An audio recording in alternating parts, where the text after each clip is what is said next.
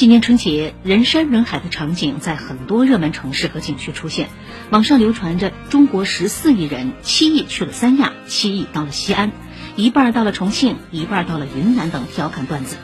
据第一财经记者统计，截至昨天，全国已有十八个省份公布了春节旅游数据。从接待游客人数来看，四川第一；从旅游收入来看，云南第一。